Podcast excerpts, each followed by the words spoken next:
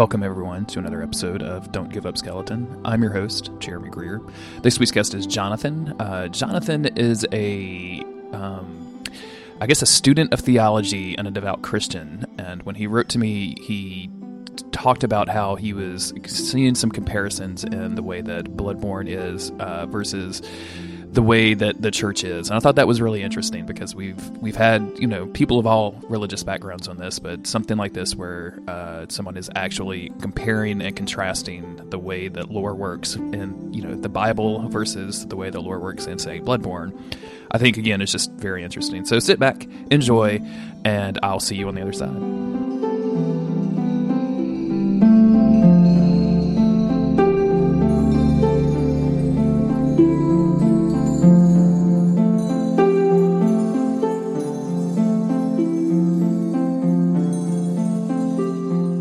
I mean, I've always been like kind of deprived of uh, consoles or video games in general. So I actually got into the Souls series when I got my first PlayStation 4, and you're probably going to ridicule for me, me for this.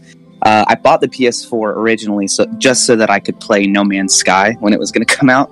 Um, well, you have welcome to uh, Don't Give Up No Man's Sky because right. I, I, I, am a defender of that game. So really, oh, oh yeah, that's so yeah. refreshing. Good. Oh man, uh, I was uh, I, I I was following that game and I was really really intrigued by it and uh, so I, I pre-ordered it. Um, I got a PlayStation 4, but I got I got the PS4 uh, several months before the, game was supposed to come out, and then it got delayed. And so I was kind of twiddling my thumbs, just saying like, what well, what do I do with this nice shiny console? Nothing to play. So I kind of googled what to play, and I, will have to backpedal for just a second because I did have an Xbox 360 um, that a friend had given me because he got the Xbox One. He gave me like all his games uh, and I went and, and I had heard that Dark Souls was this really challenging, like you know, really cool game, and so I was like, well, I, I, like challenging game and I love fantasy, so let's go try give it a try. So I bought it and I played through. Let's see, so this is Dark Souls. This was my first introductory to the series. I I played through. Um, let's see, the cap the, the first boss, and then I obviously went to the graveyard, got murdered by the skeletons several times, and then I think I googled online like what to do because I was at a loss, and I found out to go up the hill and uh, I got as far as the gargoyles, um, and I beat the gargoyles. I think I had to summon Solaire for it.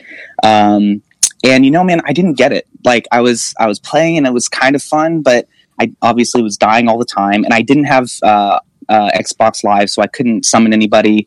It was just kind of me on my own playing it. I didn't, I just didn't quite grasp what was so good about the series. So I sort of left off, and I, I didn't play it again. And then I sold the 360 to get like some other stuff for the PlayStation 4. And that's that brings me kind of back to where I started, where I had the PS4, I was waiting for No Man's Sky, and then I picked up Bloodborne. And that, Jeremy, is kind of where that's where it happened. So I I got Bloodborne. I played through it. I actually uh, sort of splurged and went ahead and, and got the PlayStation Network so I could, you know, read the messages, get the friends, get the invasions, get the whole experience. Uh, and as I played, um, I remember beating the first boss my first time through, I think my my sort of initial tread into the Dark Souls universe helped me get a handle on it. So I didn't have that huge learning curve where it's like a whole new kind of play style. Um, mm-hmm. And then it was faster, so it kind of kept my attention a little bit better. Uh, and the atmosphere, oh my gosh, dude, that the atmosphere of that game and the world, Yharnam just kind of tickled my imagination. I don't know why.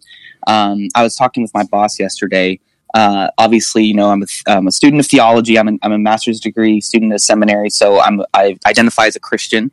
Uh, I hope that doesn't make anybody too upset. Uh, I really don't want to make anybody mad. Um, no, so, no, not not at all. I think most of our, I would say all of my listeners uh, are very open minded people, and um, I know for a fact, like there's been some Christians on this podcast. Like I know most okay. of it, most of us probably lean a little bit to the left, but um, yeah, like no matter what, like you know that that kind of stuff is what what you believe in doesn't really matter when it comes to the games. But it is an right. interesting perspective on the series. I'm kind of curious yeah. how that's going to interact with something as anti-church in right? general as Bloodborne. Exactly. Is. yeah, totally. No, that's I, I love to talk about that. Um, well, that's and that's kind of it's it's cool you mentioned it because as I was playing through, um, like I said, it's always been kind of conflicting for me that I, as a person, uh, of course, being sort of nerdy and stuff, I'm sort of drawn to this uh, the, this sort of genre of horror, anyways, just film and and story in general. And so Yharnam really got got into me and got in under my skin. And I love werewolf stories. I love like gothic horror. And so I was like super enthralled by this game. And then I played through. I got to the first boss, uh, Cleric Beast beat him the first try, and I was like, oh, okay, I can do this. And then I got I got to Gascoigne, and that was not. Um, uh, I sort of had to eat some humble pie because I probably stayed at Gascoigne for a couple of weeks trying to beat him. I refused to summon. I wanted to beat him without summoning, and I finally did. And that was the point where I was like, okay, I made it through this boss.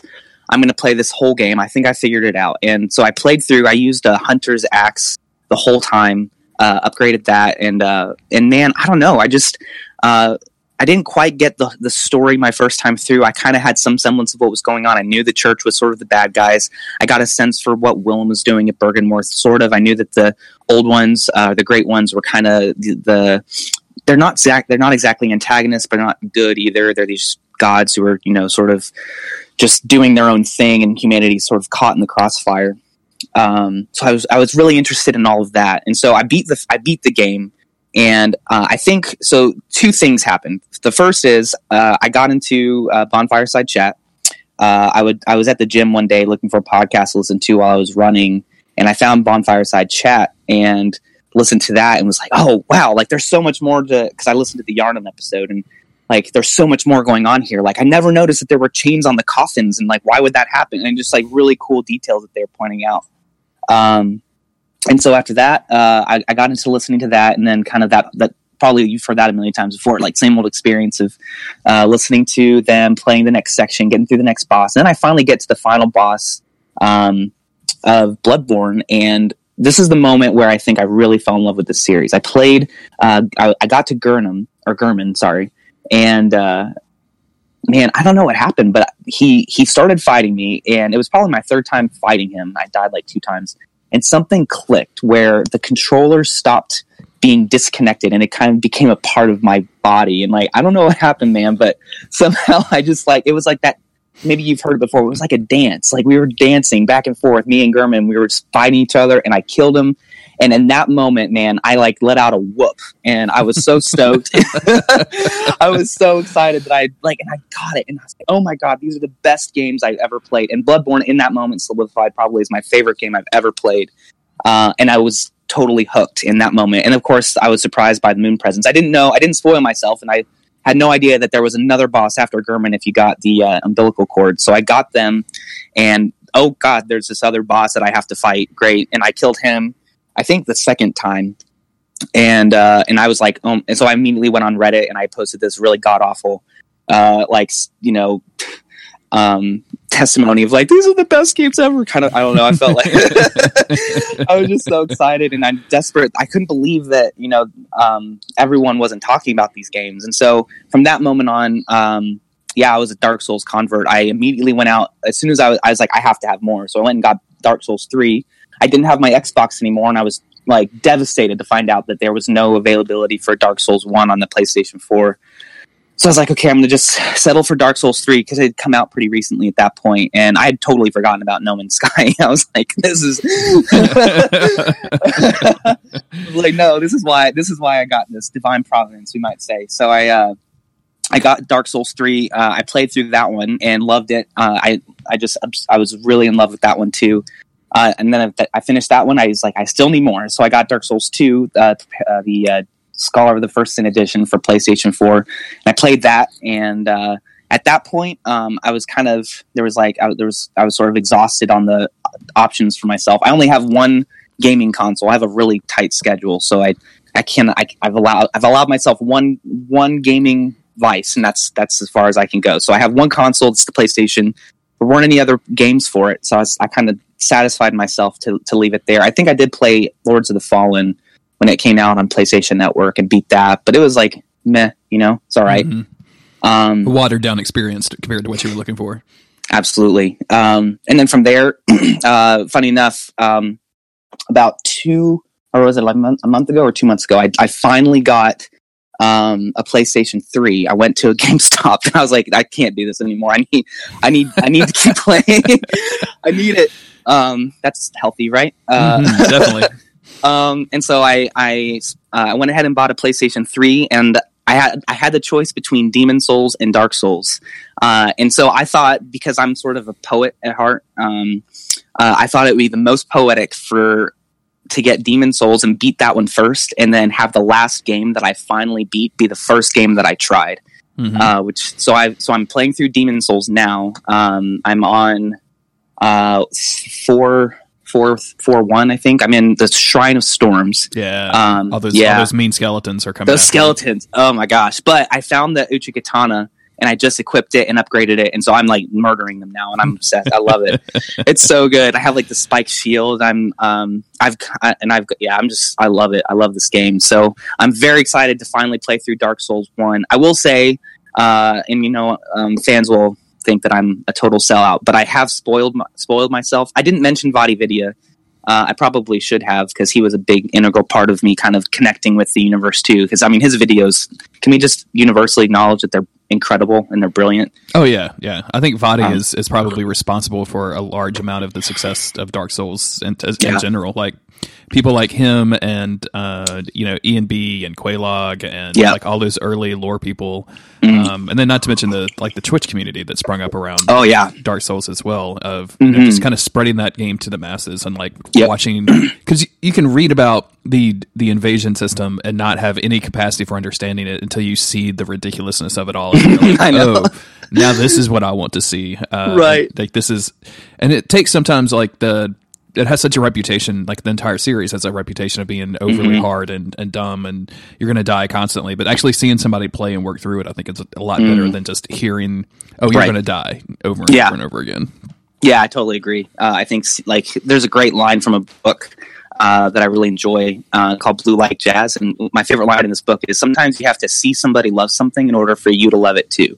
Uh, and I think kind of that holds true for the Dark Souls series that we talk about it and like this community is so incredible and so interwoven uh, and interconnected on the internet at least. And um, uh, so maybe t- from the outside looking in you kind of think like you know it's kind of it's kind of weird to step into it especially if all they do is talk about it. But if you see somebody play it and really just kind of get like you know that experience out of it i think uh, it can really bring someone in so uh, we've gotten kind of the general history of like your, yeah. through these games. Um, I want to rewind back to Bloodborne since that's the first one that got you hooked.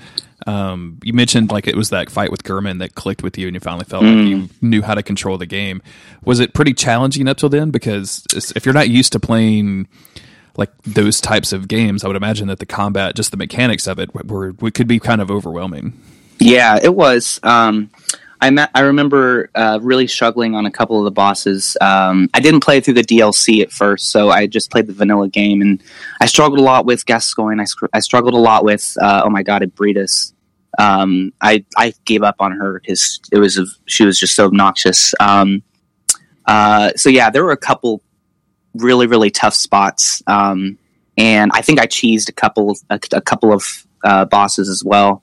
Uh, so yeah, it was pretty challenging up until that point. I had to summon several times for a couple of the bosses, um, and you know I got invaded a couple times. So yeah, I mean it was it, I prob- it probably wasn't. I mean I'm sure it was like the same experience that most people had. Uh, you know, going through the game the first time, maybe a little bit easier because I came to it a little bit late. So I had like the wealth of knowledge and like I could kind of go online if I needed to and, and find the best strategy and stuff. And I did pick a pretty easy weapon. The the hunter's axe has got a huge range, so it wasn't the the the it wasn't the worst playthrough that I ever had, and uh, so yeah, I'd, I'd, probably moderate difficulty. Okay, the answer to that question, yeah.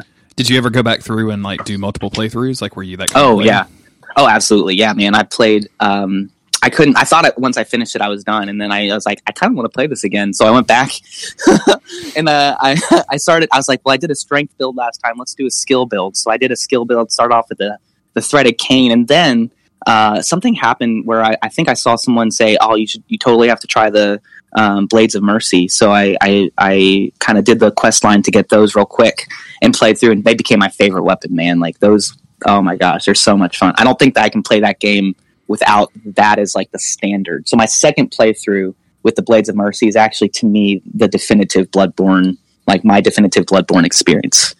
Um, yeah, it's amazing how well you can bond with weapons in Bloodborne. Like I've gone through like almost love affairs with different weapons. Like I was, I was a, I was a threaded cane guy when I first started, and then uh, I did a strength build, and then hunter's axe all the way, and then like right nice. now it's it's all Rakuyo all the time. Like when I picked up, oh dude, last, it's, it's, I love the Rakuyo. That yeah. that one's my second favorite, man. It's oh my um, gosh, I, it, it's it's just disappointing that you have to play so far into the game to be able to get to it because I'd love to play like a whole like brand new you know new game starting with that. oh yeah, I think I remember. I, you you mentioned something like that on one of your podcast recordings. It was um, how you thought that it would be cool if you could kind of if you've beaten the game, you can start again with a brand new character, but you have your choice of all of the weapons.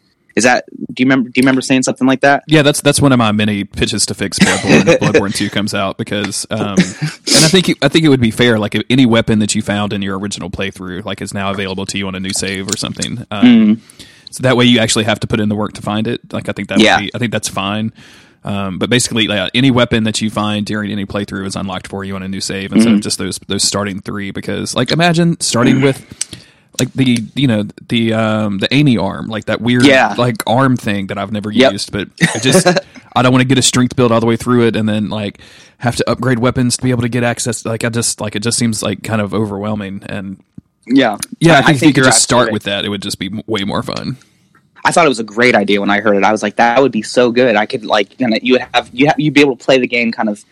It, it's sort of like new games, new game plus, but you sort of have the the kind of wherewithal, like the the ability to to craft your character and from the beginning and to kind of get that sort of growth experience. Because typically, by the time you get those weapons, you've already upgraded your character so much you don't get a feel of that like I don't know. One of the ben- one of the kind of organic things I love about the game is you start from s- nothing, and you know, like the first enemies are so mu- so difficult to beat. But if you've upgraded your character, like you can you can make that run through Yharnam and kill everything one shot really easily, and it's kind of defeats the purpose of really attaching yourself to one of these weapons. Like you're right, it's like a love affair.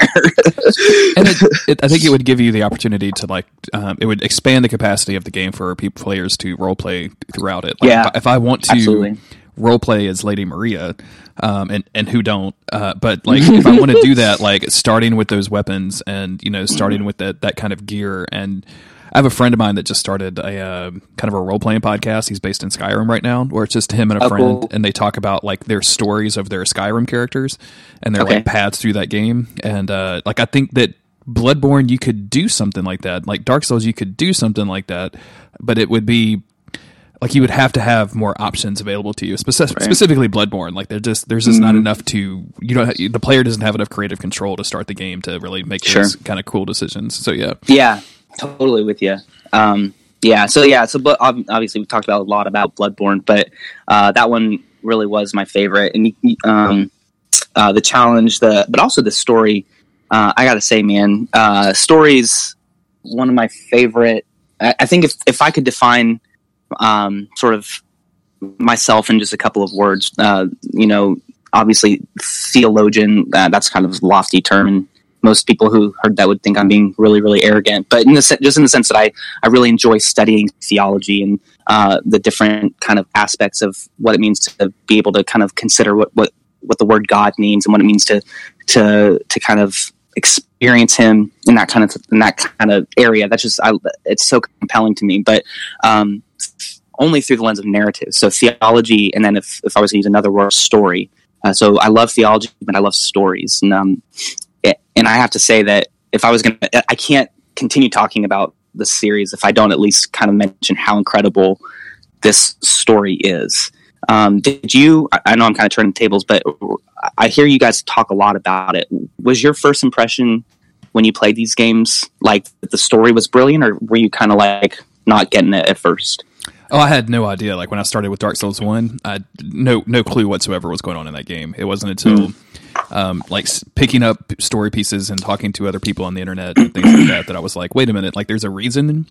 That, Yeah. like the, the, the classic example I always go back to is uh, like you find Black Heart. Well, you haven't played Dark Souls One, but you find um, Tarkus's armor in a specific place, and uh, Yeah. like, hearing online that oh, it's because he was trying to go through the same quest. Like he was, he defeated this mm-hmm. area, and he was going to go to the city of the gods, but he, you know, he's a fat guy with a bunch of armor, so he fell off the rafters. so his his Right. armor is now down down here. It's shoved out of the way, and like that broke me open for these games. Like discovering, mm. oh, there could be hidden meanings, and this game isn't going to badger me over the head with the with this right. with the plot summary, right? Like I'm not yeah. getting like dumps of exposition at all every time, and it's mm. um, so yeah, and that's that's continued with me with every single game. Like I I don't ever pick up on all the story clues until I'm like probably play through two or three, and even then I'm usually wrong. Like I'm not much of a lore guy. I like to right. pull the pieces out and make my own narrative, and then people are like, mm. no. but actually, if you look at this, and they just point to a mountain of evidence that proves the other right. thing, and I'm like, oh okay, cool, cool, cool, cool, cool. I'll just That's be amazing. over here. Yeah. yeah. That's awesome, man. Oh, I'm totally with you. I, I mean, I, re- I remember reading. Um, I think that coffin thing was a big thing for me. Like I mentioned before, like finding out, oh, there's chains on the coffins. There's a reason for that. I think for me, I was talking to somebody recently, and uh, it was an engineer, and he was talking about how he's, you know, an eye for detail is really important to be to be an engineer, especially for like a civil engineer. You got to go somewhere and notice the environment, notice everything about it, and be able to kind of draw conclusions from it. And I realized as he was talking that a I am not that person in the slightest. Uh, I can't like I can walk into a room and I'll be completely oblivious to everything about that room. Um, and so the same is kind of true with Bloodborne. Um, that you know, or with Dark Souls, I'll, I'll, be walking through these environments that are so littered with in, like just these intricate details, and um, I miss all of them, and I have to like go back and hear somebody else talk about them. Like, oh my gosh, they're so right. That's incredible. Um, and I feel kind of like I feel kind of like a jackass for like you know walking through these games and not appreciating it. But uh, um, just you know, different different strokes for different folks, I guess. Well, tell let's talk a little bit about let's let's get into the story a little bit more because as somebody okay. that's interested in like how um his like the, the, aspect of God through these stories or through this narrative mm. and studying theology, like yeah. Is that colored the way that you, you see this stuff? Like, do you go online and see like because most of the internet to me feels like it's filled with heathens that don't have that don't bring that kind of yeah. studiousness uh, to to to these kind of stories. With maybe with sure. the exception of like the Agons and the and the JFs, mm-hmm. JSFs of the world. But does that right, color right. your your experience with these games at all? Yeah, absolutely, absolutely does, man. Um, you know, I'm uh, being a theology student, obviously you study a lot of church history. You study, and the the really great thing about the school that I'm at, um, we we don't we try we try really really hard not to uh, to sort of sugarcoat anything, uh, and so obviously his, historically uh, the ideas that like religion has brought about the church and all things that it doesn't it's not it's a messy history, man. You know, we uh, as as Christians we we hopefully will own up to to that and so as I'm playing through these games.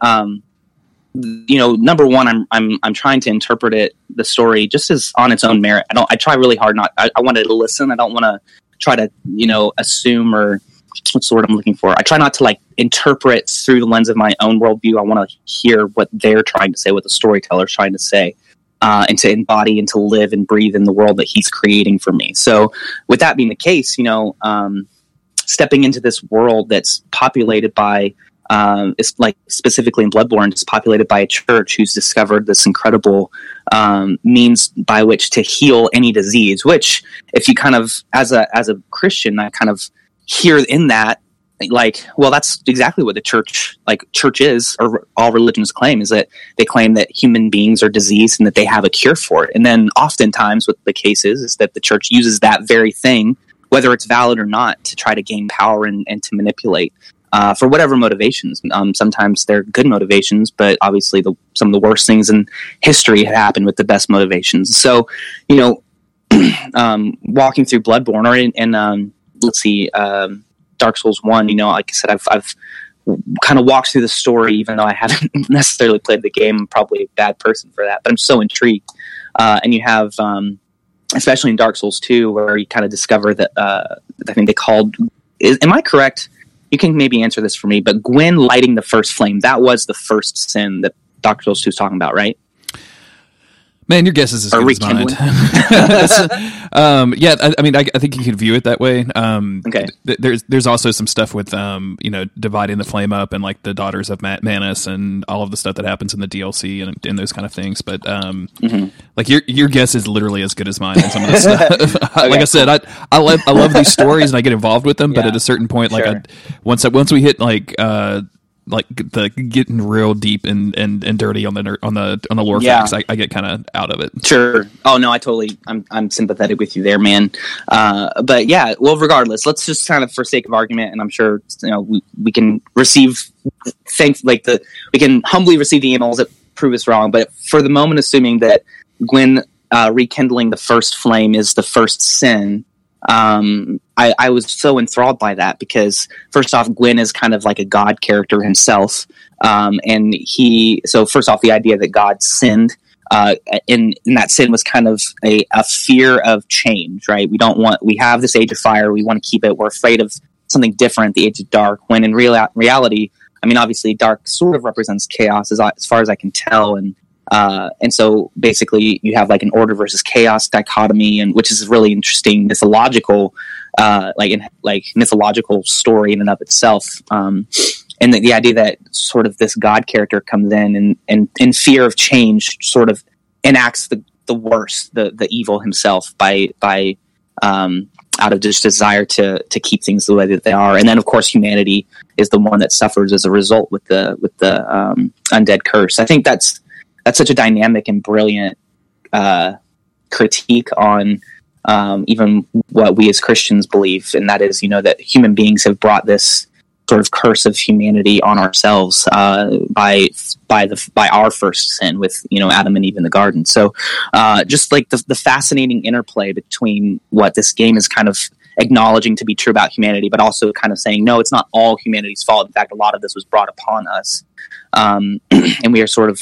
Uh, we are sort of smaller beings at the at the disposal of the gods, uh, which I think is also sort of a core a core component of Bloodborne too. You have you know that whole dichotomy between like Byrgenwerth versus the church. You have like let's let's go after knowledge of God via via insight or knowledge, or let's go after knowledge of God, communion with God via you know kind of imbibing the blood of the gods. And both ways sort of you know are damned from the start because the gods at the end of the day are just interested in the gods and not humanity at all.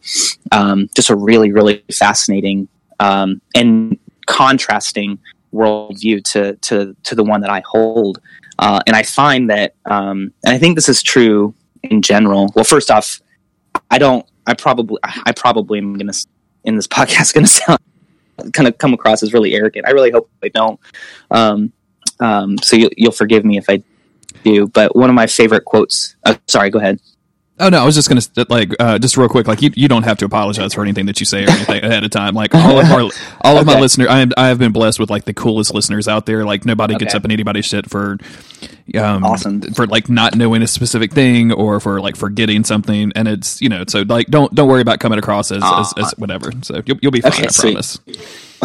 Thanks, man. That's cool. Thanks for for reassuring me. Well, anyway, um, there was a there's this quote I read a while back saying it is the mark of an educated mind that you can uh, contemplate or entertain a thought without necessarily believing it. And uh, uh, I think these these games give me such an amazing opportunity to to walk through uh, the mind and the heart of a, a, a totally disparate um, uh, worldview than my own. And in so doing, I can a know the the people that sort of embody that worldview themselves better, uh, and b I can through that also know my own and hopefully experience a, a, great deal of unity in the fact that I think there's so much value and beauty.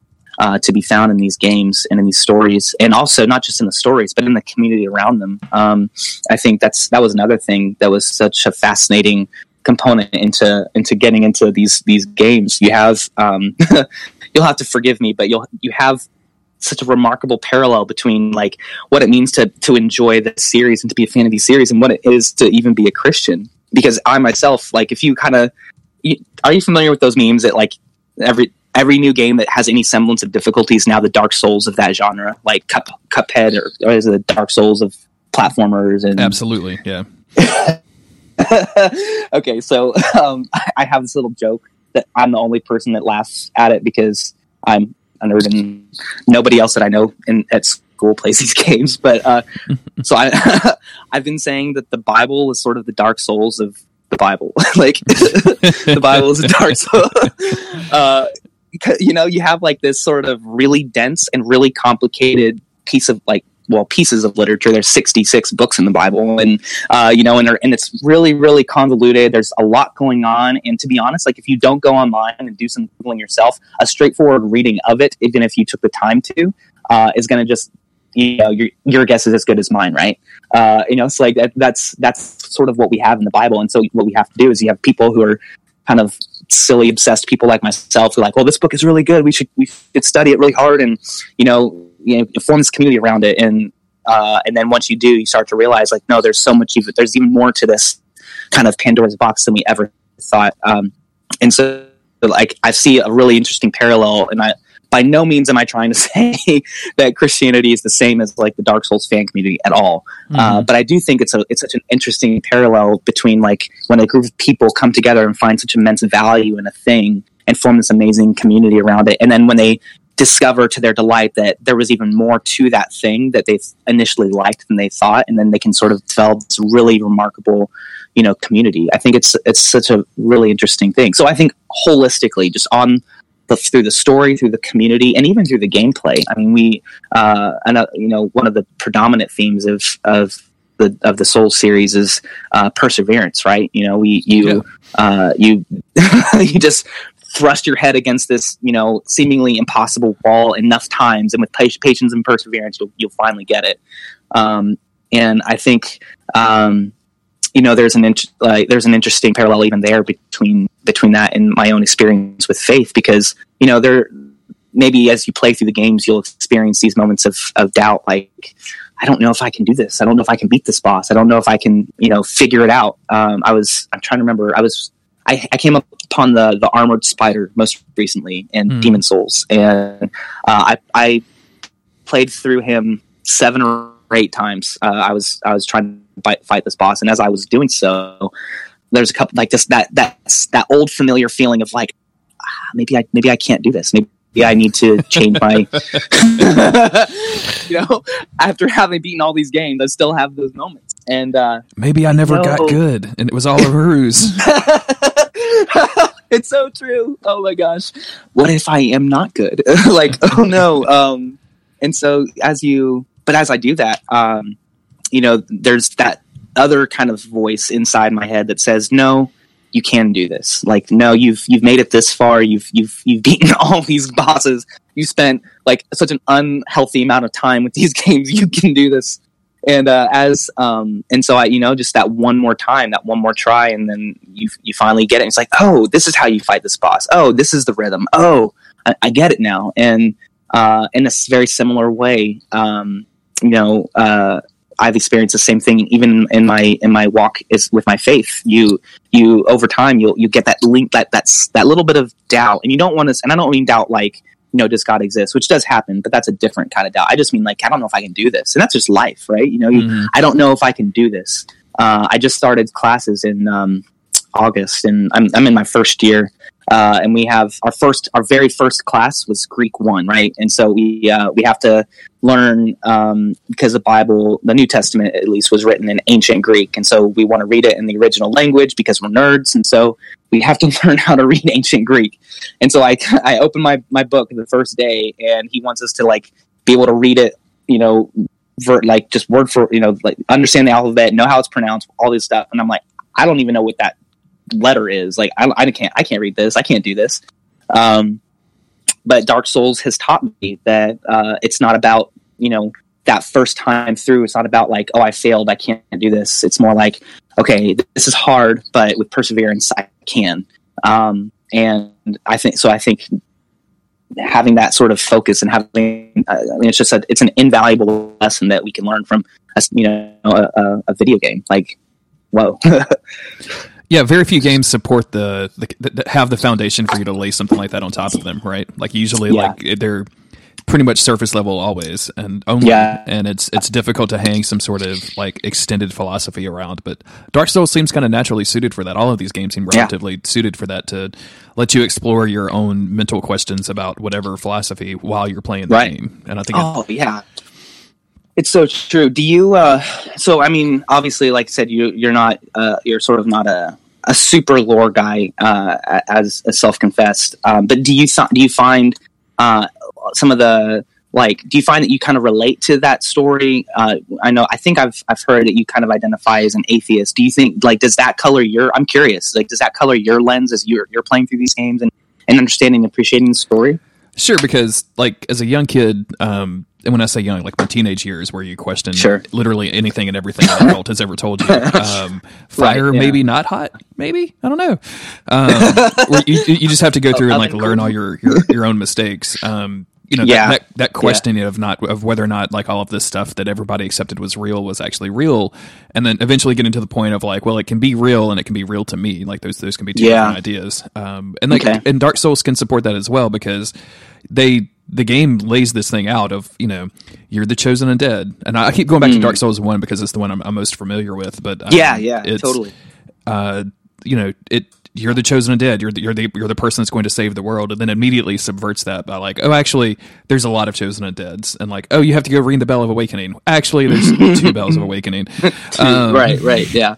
and it's one of those things like throughout the game as you as you and this kind of applies to most of like the deities that are in the the souls universe i think uh like the more that you become aware of them the more you realize that they're probably just people that have been raised up on this pedestal of history to be deities or they're not great deities. And uh, Yeah. i think like as a person who does identify as an atheist like it's it's one of those things of like well yeah like of course like most of the things that people put up to worship were done for very specific and not altogether altruistic reasons.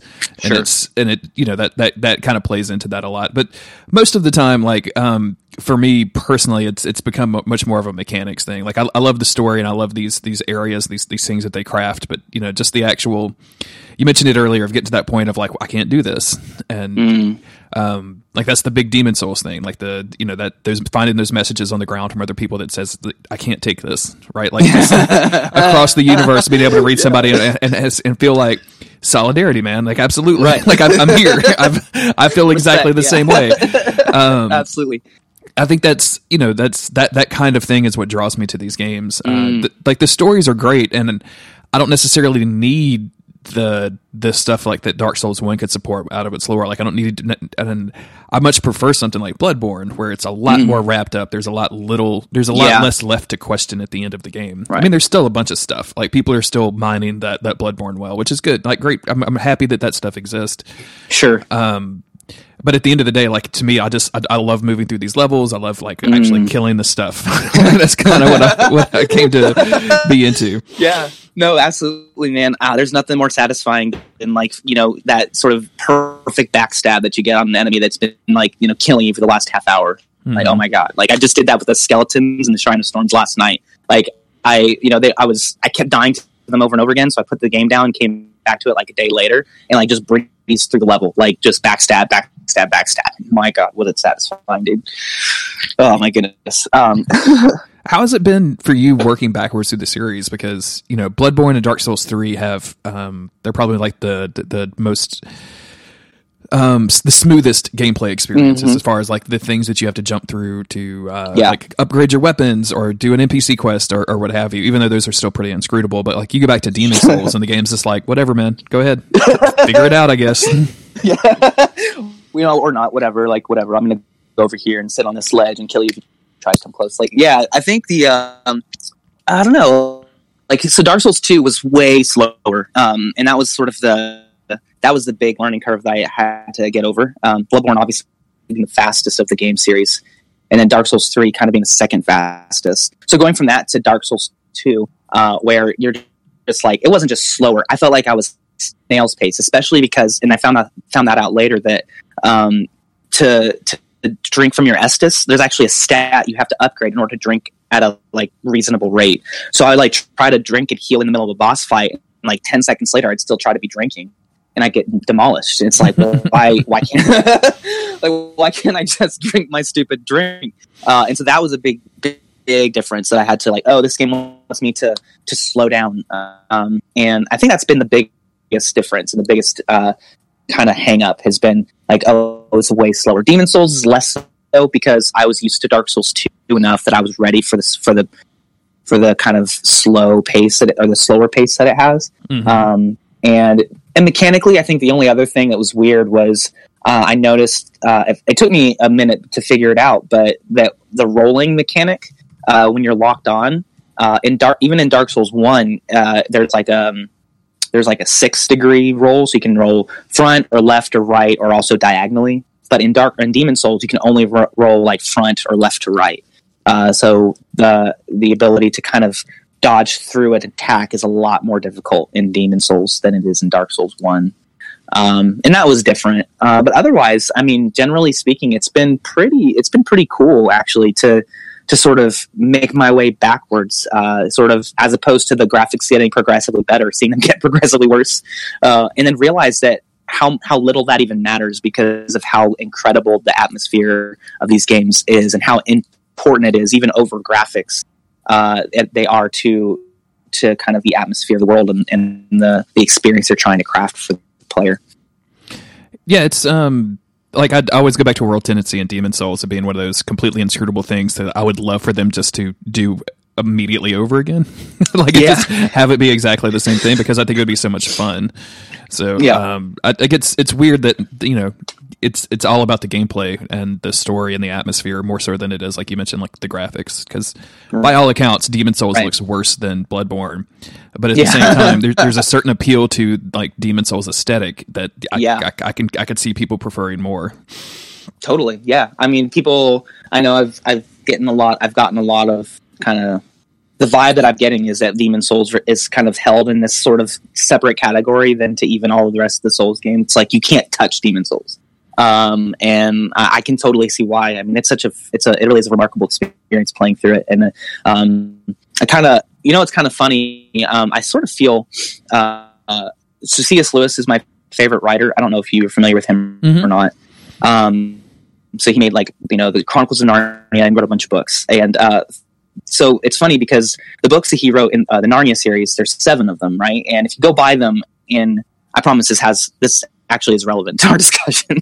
uh, uh, but if you buy them in, if you buy them just in a box set, you'll you'll see them numbered one, two, three, four, five, six, seven. Uh, but if you any any self-respecting C.S. Lewis fan knows that that number uh, is not the right order to read them in. They they for some odd reason that the publishers published them uh, in as like a chronological set. But C.S. Lewis, when he wrote them, he wrote he did, he wrote them out of sequence. So you're actually supposed to read the second one first, uh, the Lion, Witch, and Wardrobe, and then like like two, three, four, and then like six, five, and seven, or one and seven. I don't know. But regardless, what you're actually supposed to do is read the first chronological one in the series, second to last, and then like the last one last.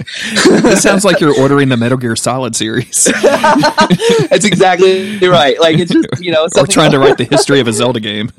there you go. Oh my gosh, that stupid timeline. You're absolutely correct. And so yeah, it's like it's, it's like that. So I kind of feel like my my Dark Souls experience is, is similar to my my Chronicles of Narnia experience, where you're I'm they feel really it feels really good to actually to play them out of order. Like playing, I feel like playing Demon Souls right before finishing out Dark Souls One is actually going to complement the experience as a whole as best as it possibly could. I, I, can think of no other way to play. Not to say it's the only way to do it, but I could think of no other better way to to experience like the, the chronology of the game and even mm. like sort of Dark Souls 3 and, and seeing like the culmination of all of it. Um, because Dark Souls 3 does to me represent uh, a sort of amalgamation of every game that came before, including Demon Souls, including Bloodborne, Dark Souls 2, all of them.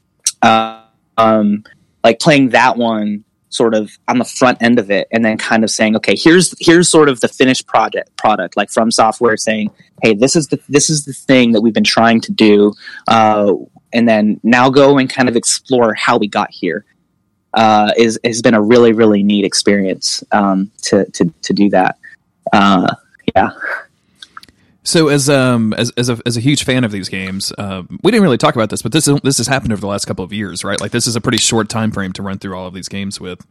Yeah, that's that's crazy. Um, but but as a as, as, a huge fan of the series, like what are you looking forward to from From? Like, are you are you watching what they are doing? Like any announcements that they make or, or anything like that? Like, are you keeping up with it, or are you just like, okay, I'm just going to wait for the thing to be in my hands? Uh I mean, I'm I really am watching as close as possible. I am so I am very very uh, time conscious, so I, I, have to be careful. I have you know a lot of classes and I'm working full time and all sorts of stuff. So I don't get I, I don't get to indulge as much in in uh, keeping an eye out for for different games, especially from which is my number one thing. I'm always looking for like I think just the other day I was Google I was googling what's next for Dark Souls or what's next for Bloodborne. I was kind of seeing if there's an update, and of course they're pretty quiet. I think they did say they were looking they were working on the new IP, but they haven't released anything.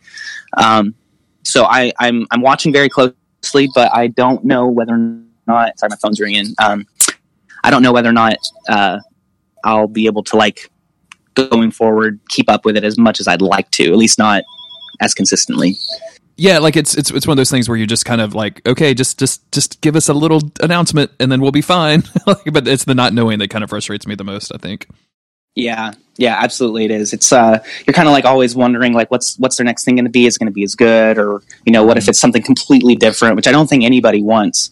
Um, you know, I think my biggest fear would be if they came out and say, "Oh, we're going to make a completely new thing that's not related at all and has nothing to." I can't imagine that that's the case, but I do think I have a little fear of that. It's like, no, I want more. I want more Dark Souls, please. like, I, I feel like um, even I feel like everybody has been trying to replicate the Dark Souls success formula. Oh yeah, uh, but it hasn't really. Nobody's really clicked with it. Like, there's been some really good um, games that have come out. Like, and apparently, like even the new Assassin's Creed game has like kind of Dark Souls inspired combat, huh. whereas it didn't really have that before. So, uh, like people are trying to do that stuff, but I feel like From has perfected that like over the shoulder, stamina based, mm-hmm. clunky combat, and even in if you switch that to Bloodborne, like super yeah. fast, like smooth feeling combat, mm-hmm. I can't imagine they'd. I would imagine they would leave all of those worlds behind, but still keep that same kind of core gameplay. Oh, I hope so. Yeah, I, I mean, I would love to see. I mean, if they made nothing but like a, a, a, clone copy of Bloodborne, but with just a new aesthetic, I would be probably the happiest person on the planet. Um, like totally, totally fine with just that. I mean, and of course, obviously, I'm sure they'll want to expand on it and stuff, but I'd be so happy if that was all they did. Well, Jonathan, thank you very much for, for guesting today. I know this is kind of early on a Saturday morning, so thank you for, for waking up and, and spending about an hour with me. I really appreciate it. Can you tell everybody uh, where you can be found on the internet? Yeah, totally. Um, well, I'm uh, I'm not super internet present, but I, I do have a Twitter handle. It's just at J Duckett. Um, so D, like duck, like aquatic bird with an ETT at the end. Um, I tweet, I retweet stuff. Pretty, I pretty much follow, you know, theologians and poets and stuff. But you know, I, I tweet out some stuff, and uh, I, I love, you know, so you know, you can always find me there. And then I think I'm on. You can probably find me on Facebook too if you feel like stalking that, you know, den of thieves, wretched hive of villainy. Um, and then uh, yeah, I also have a blog that I never I never post on. Probably been a couple years, but it's t- t- it's a Greek word tetelestai t e t e l e s t a i um, at uh, our blogspot.com. I got some poetry on there that I've written, some different blog posts and stuff. I should write a blog post about this video game series though. Uh, I post, post that so you could maybe check that out, see if I've written it. Um, and that's about the only that's about that's about it for internet presence for me. Cool. Well, thank yeah. you again for guesting. This has been an absolute delight. I really appreciate you sharing all of your experiences with us. Dude, I'm so thankful. Thank you for uh, for letting me come on, man. It's such an honor to be able to talk to you. And uh, to be honest, like I said, I just I wish I knew more people that played these ser- the series. I'm, I'm sort of the Dark Souls evangelist of of my area. uh, of the evangelist. Of the evangelist. I'm, I'm the Dark Souls evangelist evangelist. Absolutely. That's so true. Uh, man, well, thank you so much. Thank you, man. I appreciate it. As yeah. always, I've been your host, Jeremy Greer. You can find me on Twitter at JG Greer. You can find the podcast at don'tgiveupskeleton.com. That has links to all the previous episodes as well as all of the various social medias. Uh, I will point your attention to the Instagram where I po- put up very brief one minute clips of each episode as they go up so you can kind of get an idea what you're getting into. This is the first time I've recorded since I released episode 100 and uh, I announced our Patreon. Um, so if you want to go to patreon.com slash don't give up skeleton, uh, it's just basically like a uh, you might call it a skeleton framework. Uh, since this is the first time I've talked publicly about it, I'll, I'll, take a brief mention and just say that like there's only one tier, it's only a buck a month, um, and there's so far only one goal, and it's just you know it's just there because Patreon has to have a goal. So really, realistically, I'm treating the Patreon as a tip jar. If you are interested and you want to support the show, that goes a long way to doing it. Um, if you can't do that, that's fine. Tell your friends about the show or leave iTunes reviews. But no matter what you do, remember, don't give up skeleton. Don't give up, skeletons. And we're good. Thanks, man. Awesome. This was great. Oh man, this thank you awesome. so much. Oh, I'm glad, man. I was really nervous. I was like, I hope I have something to say that's not been said a million times before. no, no, no. I've, um, I've actually gotten requests from people